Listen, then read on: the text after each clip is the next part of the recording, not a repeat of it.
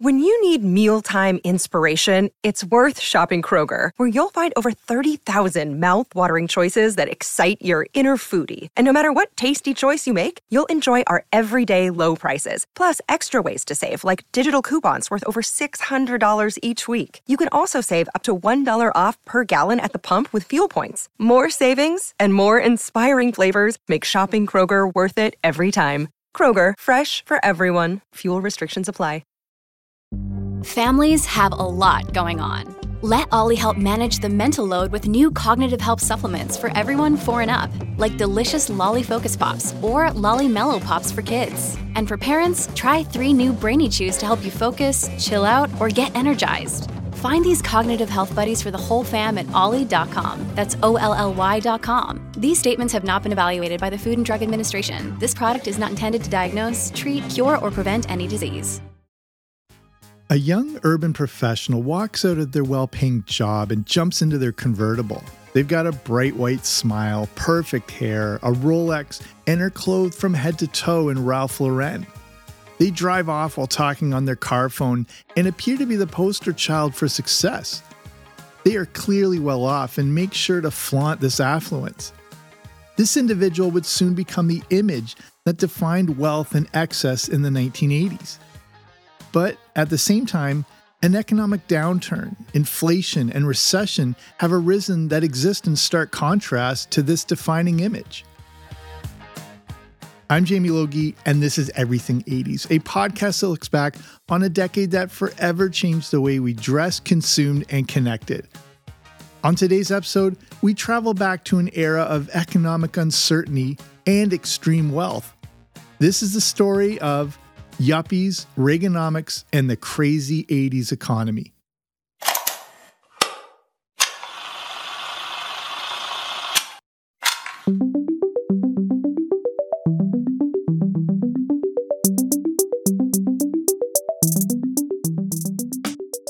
What do you picture as a defining image of the 1980s? It may be the Rubik's Cube, DeLoreans, Pac Man, or a Walkman, but what about the physical embodiment of the 1980s? If you were to show someone from another planet a cliche example of what someone from the 80s looked like, what are they wearing? You may get the image of pastel colors, crewneck sweaters tied over the shoulders, and an overall country club appearance. This obviously isn't the case across the board, but it seems to be one of the images that emerged from the decade that would later define it. It's easy to think of the 1980s as lifestyles of the rich and famous, with consumer spending at an all time high. This is part of the picture, but the 1980s were also an era of great recession. This is a time period where we were in a lot of financial trouble, and there was a focus on less government and lower taxes as a way to create a strong economy. But how did we get to this point? How did we suffer such economic hardship while also existing in a time of such lavishness?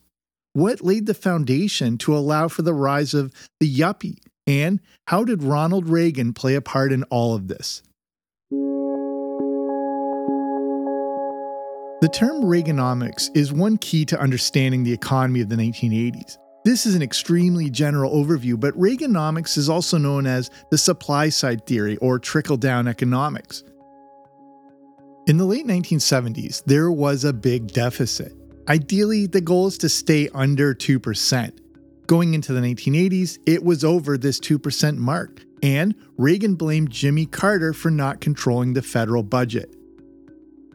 When Reagan inherited the White House, Unemployment was high, prices were rising, but economic growth was pretty slow, almost stalled.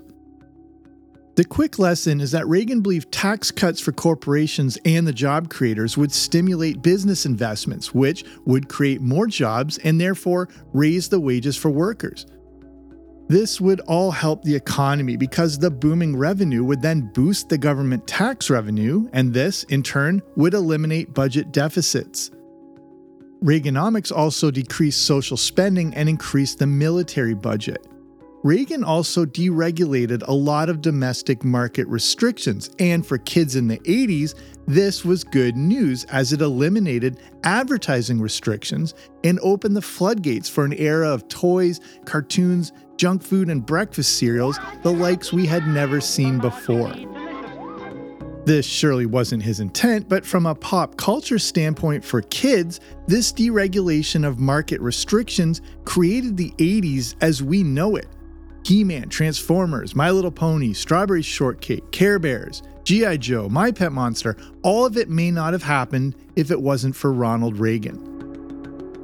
I'm sure Reagan didn't care that I now had a sweet new castle Grayskull, but basically, he wanted less government and lower taxes. In 1981, Reagan put this plan into action and ushered in many big tax cuts. But it resulted in an enormous loss of government revenue. The deficit seemed to double and almost triple in just a few years. It quickly topped out at nearly $200 billion, and if you adjust that for today's money, it's about 650 billion. The early part of the 80s was completely intertwined with recession, and this was felt everywhere. Good evening. I'm speaking to you tonight to give you a report on the state of our nation's economy. I regret to say that we're in the worst economic mess since the Great Depression. A few days ago, I was presented with a report I'd asked for, a comprehensive audit, if you will, of our economic condition. You won't like it. I didn't like it. But we have to face the truth and then go to work to turn things around. And make no mistake about it, we can turn them around. The early 80s were a tough time financially for many countries, and a lot of this also comes out of the 1979 energy crisis. Going into the year 1980, the disruption to the global oil supply caused oil prices to spike. Many countries were already suffering from high inflation, and the oil crisis only made it worse. Major advanced countries were now facing double digit inflation. High interest rates were causing havoc, especially on farms where farmers were forced off their land. In the cities, homelessness was getting out of control. Also, in the cities, businesses were closing at an alarming rate. Not only that, there just didn't seem to be enough jobs, and unemployment was the highest it had been since the Great Recession. Here in Canada, we faced the early 80s recession even worse than the US. We had higher inflation, higher interest rates, and higher unemployment. Our dollar dropped, and it made US imports way more expensive. That Yars Revenge Atari game I wanted now cost a small fortune. But it wasn't just North America. Other countries were also affected by inflation, including the UK, Japan, Italy, and what was then West Germany. For kids in the 80s, we had no idea what was going on, but this energy crisis and the rising oil prices did have a benefit for us. It created the era of toys and action figures we know and love. The rising price of oil was obviously causing an economic crisis and inflation, but it was severely affecting the toy industry. The cost of oil was so high that the toys we were used to became too expensive to produce. I've just covered more of this in my episode on the history of G.I. Joe, if you want to go back and listen to that. But the G.I. Joe of yesteryear, which was a giant 12 inch action figure, was now too expensive to produce. It would be toy company Kenner who would shrink down the action figures to 3.75 inches when they released their Star Wars toy line in the late 70s. Hasbro would follow suit with the G.I. Joe figures you're now familiar with, and this forever changed the course of the toy market.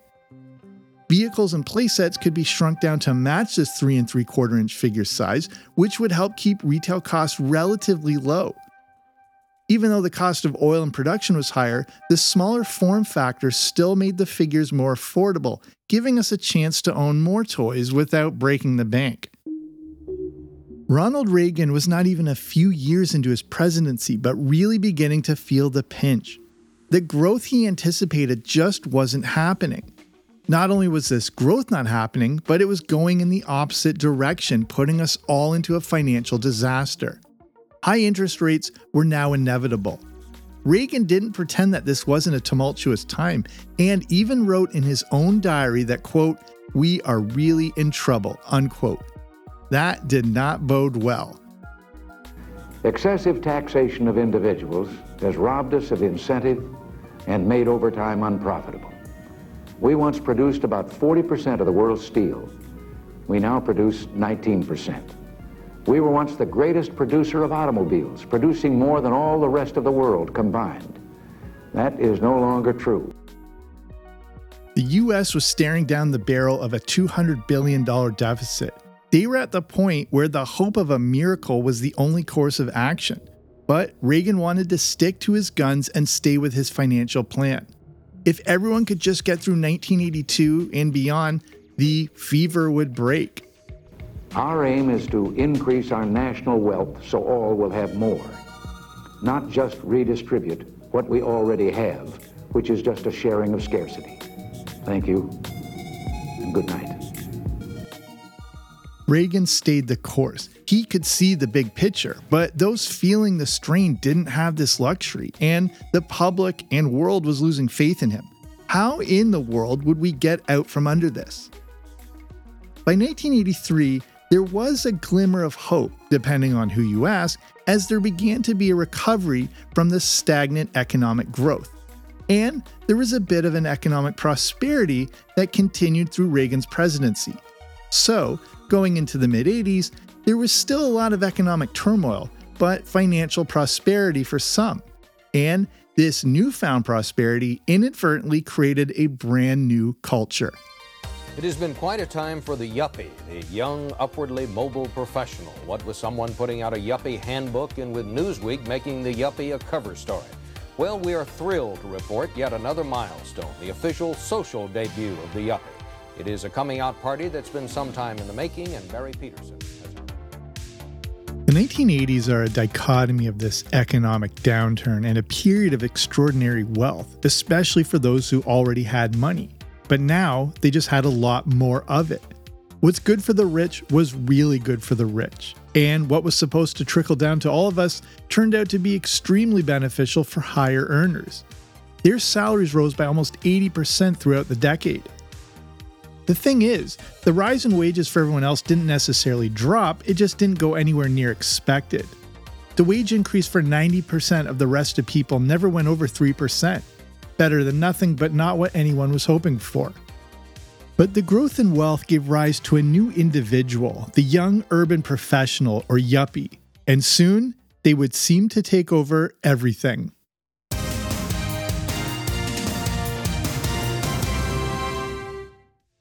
Evernorth Health Services, we believe costs shouldn't get in the way of life changing care, and we're doing everything in our power to make it possible. Behavioral health solutions that also keep your projections at their best? It's possible Pharmacy benefits that benefit your bottom line? It's possible. Complex specialty care that cares about your ROI? It's possible. Because we're already doing it. All while saving businesses billions. That's Wonder made possible. Learn more at evernorth.com/wonder. It's Kaley Cuoco for Priceline. Ready to go to your happy place for a happy price? Well, why didn't you say so? Just download the Priceline app right now and save up to 60% on hotels. So, whether it's Cousin Kevin's Kazoo concert in Kansas City, go Kevin, or Becky's Bachelorette Bash in Bermuda, you never have to miss a trip ever again. So, download the Priceline app today. Your savings are waiting. Go to your happy place for a happy price. Go to your happy price, Priceline. Whether you picture Zach Morris or Gordon Gekko, the Yuppie was distinctive, and their appearance is one of those defining images of the entire 1980s. However, at first, Yuppie was never meant as a descriptive term, but had more mocking undertones. It was kind of a snarky insult in the same way we've used the word hipster or Maple Leafs fan. Yuppie was quickly associated with Wall Street and arrogant and extremely wealthy people who didn't necessarily deserve it. Today's version of these undeserving, rich, and obnoxious people may be called finance bros or a Kardashian. But the Yuppie's place in society soon became cemented. They wore the latest fashions, drove BMWs, used new inventions called cell phones, listened to music on something called a compact disc, and seemed to have money to burn. They were well off and they wanted you to know about it. The yuppie lifestyle was a stereotype at first, but soon became the definition of an affluent lifestyle. As the 80s continued, the yuppie wasn't just an obnoxious millionaire, but became associated with the well off lifestyle. The yuppie moved beyond Wall Street and became associated with other professions. You didn't have to work in finance to be a yuppie, as other careers soon became connected to it, such as academia, the arts, and tech. And one TV show helped to capture this new era better than anything. Get ready for another Aces High Lifestyles, your VIP journey into the lives and loves of today's lucky winners who hit the jackpot in life's Wheel of Fortune. Shows like Lifestyles of the Rich and Famous with Robin Leach showcased this luxury and shoved yuppie culture right into our living rooms. The show debuted on March 31st, 1984, airing on CBS. We had watched the fictional worlds of shows like Dallas and Dynasty, and if you are a TV aficionado, you may remember the short lived NBC series called Berrenger's about a wealthy New York family. But this new wealth seemed to be everywhere, and Lifestyles of the Rich and Famous was interesting because it wasn't just household names featured on the show. Quote, regular people were featured, allowing them to show off their excess. Lifestyles of the Rich and Famous was created by Al Masini, and, along with Solid Gold, Star Search, and Entertainment Tonight, made up his Operation Primetime project. We were entering the age of the entrepreneur, and shows like Lifestyles of the Rich and Famous showcase this to a wider audience. The New York Times called programs like this, quote, an extension of Reagan era values, unquote. The message seemed to be that capitalism was back. These shows also represented a form of raw escapism, but a new generation saw it in a different manner. Not surprisingly, Lifestyles of the Rich and Famous, along with shows like Dynasty and Dallas, were big hits in the 24 to 41 age demographic. Robin Leach, who was also a producer for Lifestyles of the Rich and Famous, said he believed this age group wasn't tuning in for the escapism, but rather to take notes on how they would get this money and spend it themselves. For many, Lifestyles of the Rich and Famous wasn't escapism, it was schooling, and it was motivation. In the mid 80s, wealth was growing. The spread of yuppie culture made it seem like more young people could just rise up and join this lifestyle. In an article from March 1984, the New York Times called 1984 the year of the yuppie. The cover of Newsweek even featured yuppies. Yuppies, though, were much different from their parents' generation. Yuppies were more educated. They understood the new world of computers and were technologically literate.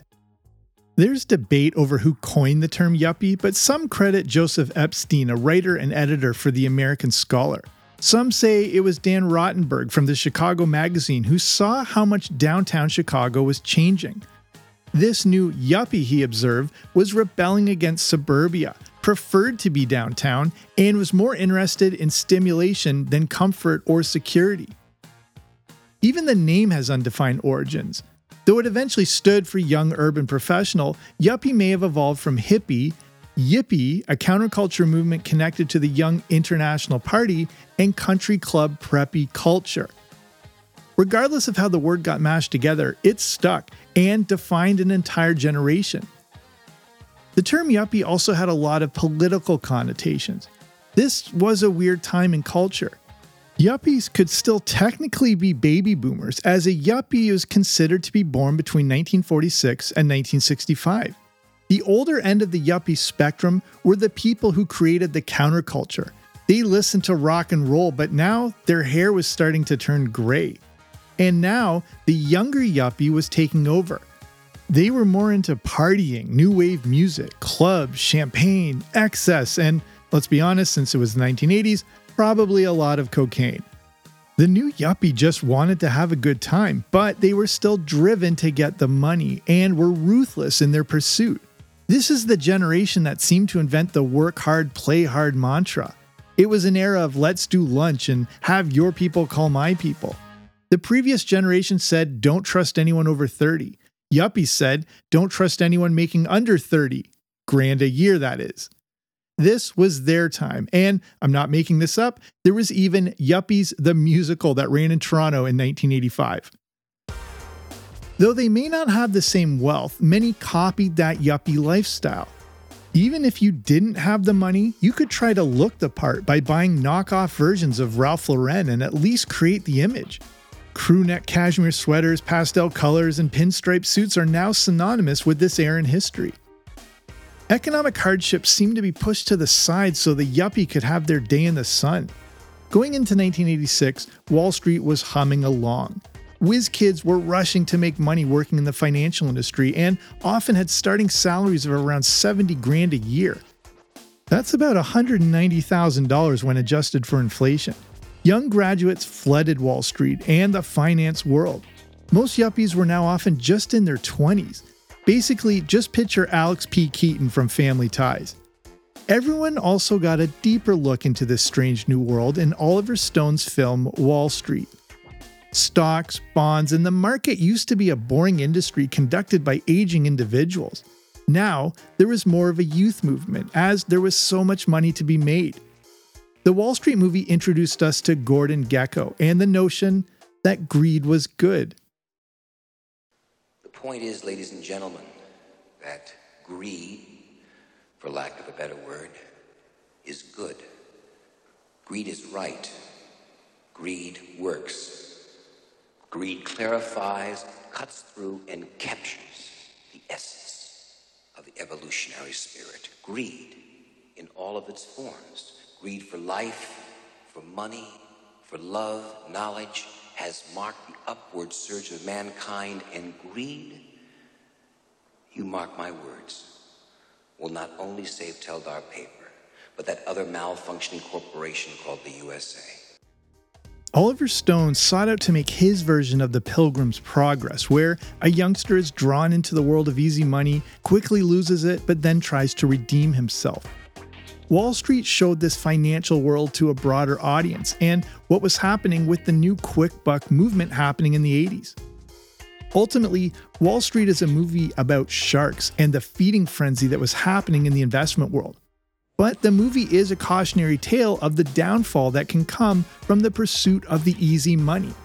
The problem is, Wall Street inadvertently influenced a whole new era to get into stock trading. Even the fashion style of Gordon Gekko became heavily copied by all the real life yuppies. The true intention of this movie greed and 1980s excess was lost on a lot of people.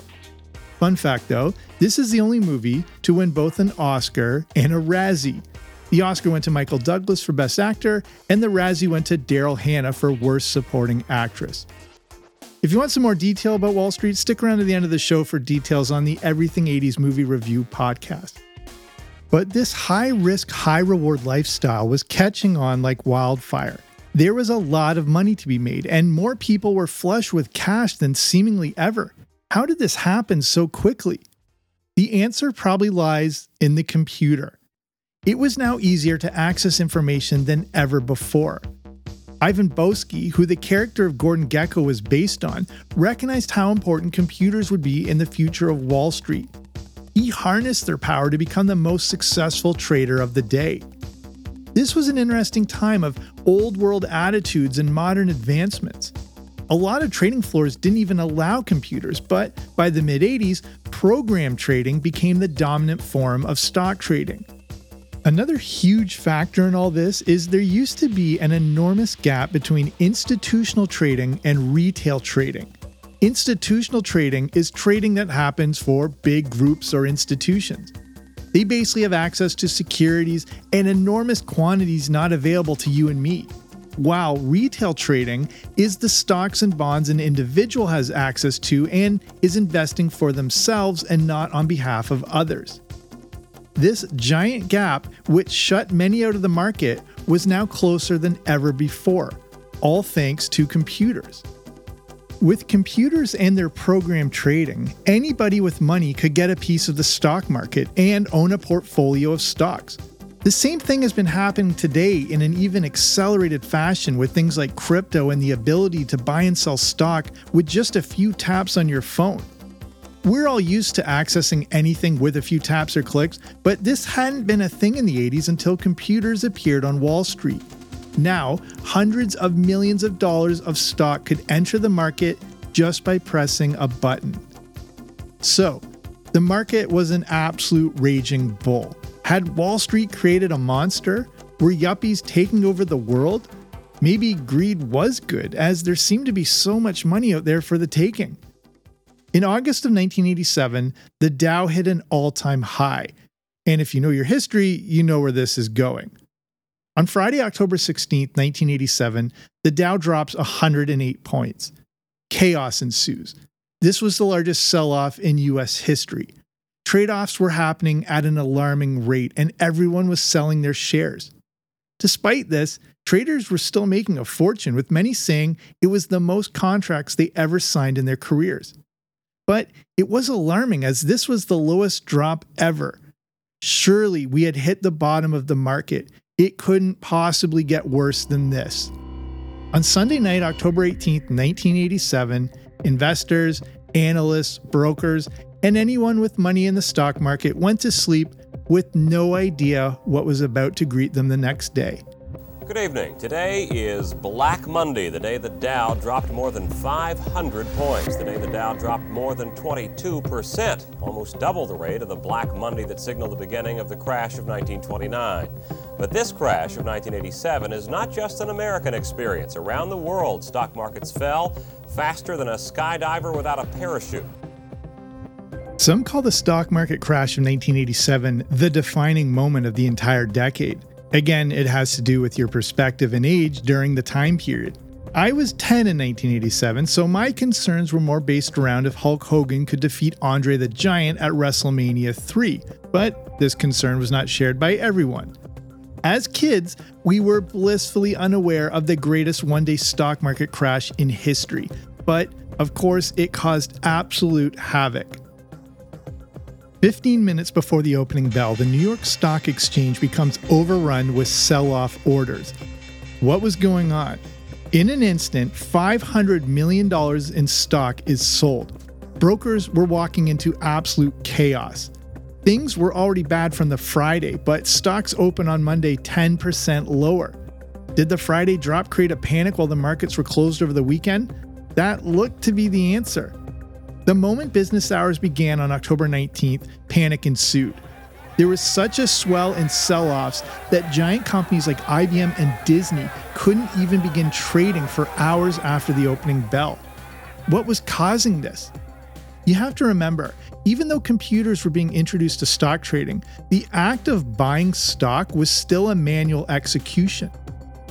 In a time before electronic trading, a majority of stock is still being traded through phone calls, running on the floor, executing the trade, and running back to the phones. It was not an instant act. With no automation, no one could catch up on all the sell offs, and the entire system was swamped. But at the same time, some did have access to computer program trading, and they could execute millions of dollars in trade in an instant. The sell offs and market chaos triggered thousands of computer programs to trade billions in stock from around the world.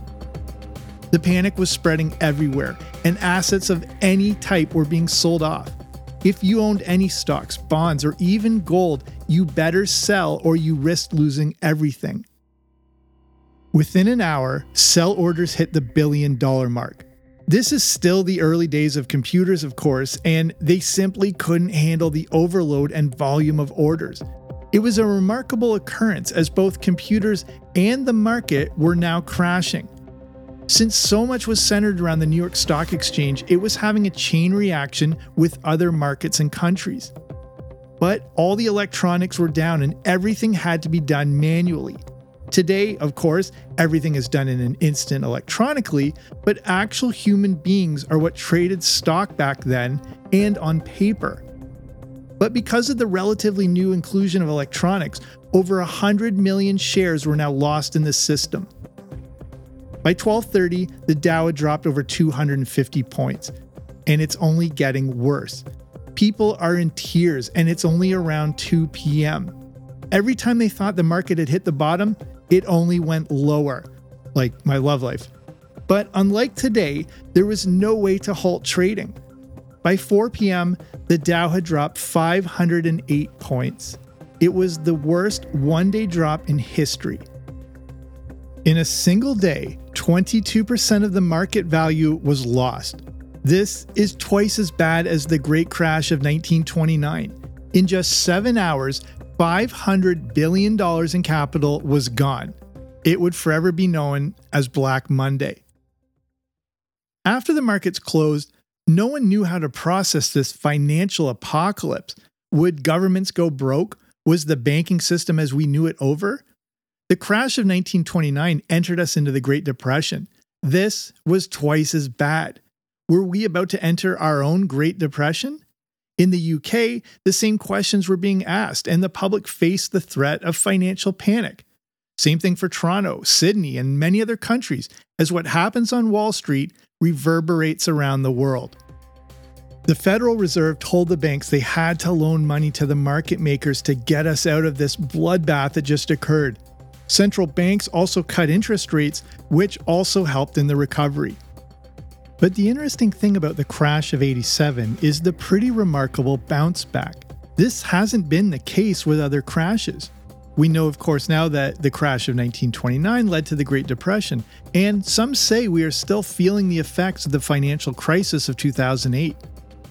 The market would climb back to pre crash levels relatively quickly, and by 1989, it had pretty much recovered and even surpassed the pre crash highs but many still lost a fortune.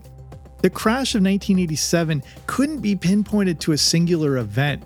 However, it was thought the new era of computer program trading was a major culprit. It was ironic how the computer era, which was supposed to make life easier, almost destroyed it. But one of the key takeaways from 1987 is the shock to the system it created. You may think that greed is one of our most powerful desires or behaviors. It turns out fear is much more powerful. Those who had been cocky about their acquisition of wealth and the desire to want more faced a terrifying reality. Everything could be gone in an instant. It was almost like we were brought back down to earth in the midst of all this excess. Fear and panic gripped people in a way greed never could. It was like we were playing with a lighter and finally got burned. This has been an extremely broad economic overview, but the big question is what's the legacy of all this? When Ronald Reagan took over, the national debt was around $995 million. By the end of the 80s, it was over 2.6 billion. National debt had risen by 186%, and this was happening all over. This was an era with the highest income inequality since that sort of thing was tracked, and it was being felt in many other countries but some see it as a great time period. Proponents of the whole Reaganomics thing say it did what it intended to do and should be considered a success. Opponents state that an economic recovery would have happened regardless. Critics say it also led to larger deficits and clearly larger national debt. Did corporate greed just continue to help the 1% while hurting the middle class? The rich were already rich. Did Reaganomics just make them richer? But then Black Monday brought everyone back down to earth. And in a complete coincidence, which seems to happen a lot with this show, this episode is being released exactly 35 years to the day of Black Monday. Reaganomics and the crazy 80s economy are a defining part of this transformative decade. It's also one of the most unique and volatile times in modern financial history. From a cultural touchpoint, the economic changes gave rise to yuppie culture, and the deregulation of domestic markets created a lot of the pop culture of the 80s that we know and love. It's funny how the financial state of the world in the 1980s and Reaganomics gave us some of the defining images of it. The things we associate with the 80s, such as G.I. Joe, Alex P. Keaton, Doublemint gum commercials, and yuppies, would not have happened without it.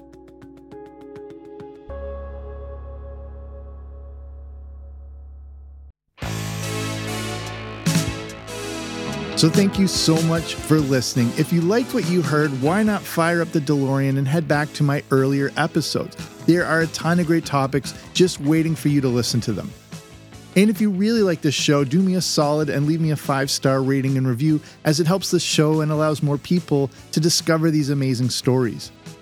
And if you're in a position to help the show, you can consider sponsoring over at patreon.com. That's the platform to not only support the show, but get access to bonus audio content, like I mentioned earlier with Wall Street and the Everything 80s Movie Review podcast, where I review the good, the bad, and the ugly of classic 1980s movies. So just head to patreon.com slash 80s. That's P-A-T-R-E-O-N dot com slash 80s to find out more, or there should be a link in the description to take you right there. So I'm Jamie. This has been Everything 80s, but I'll be back soon with a new episode. Don't you dare miss it.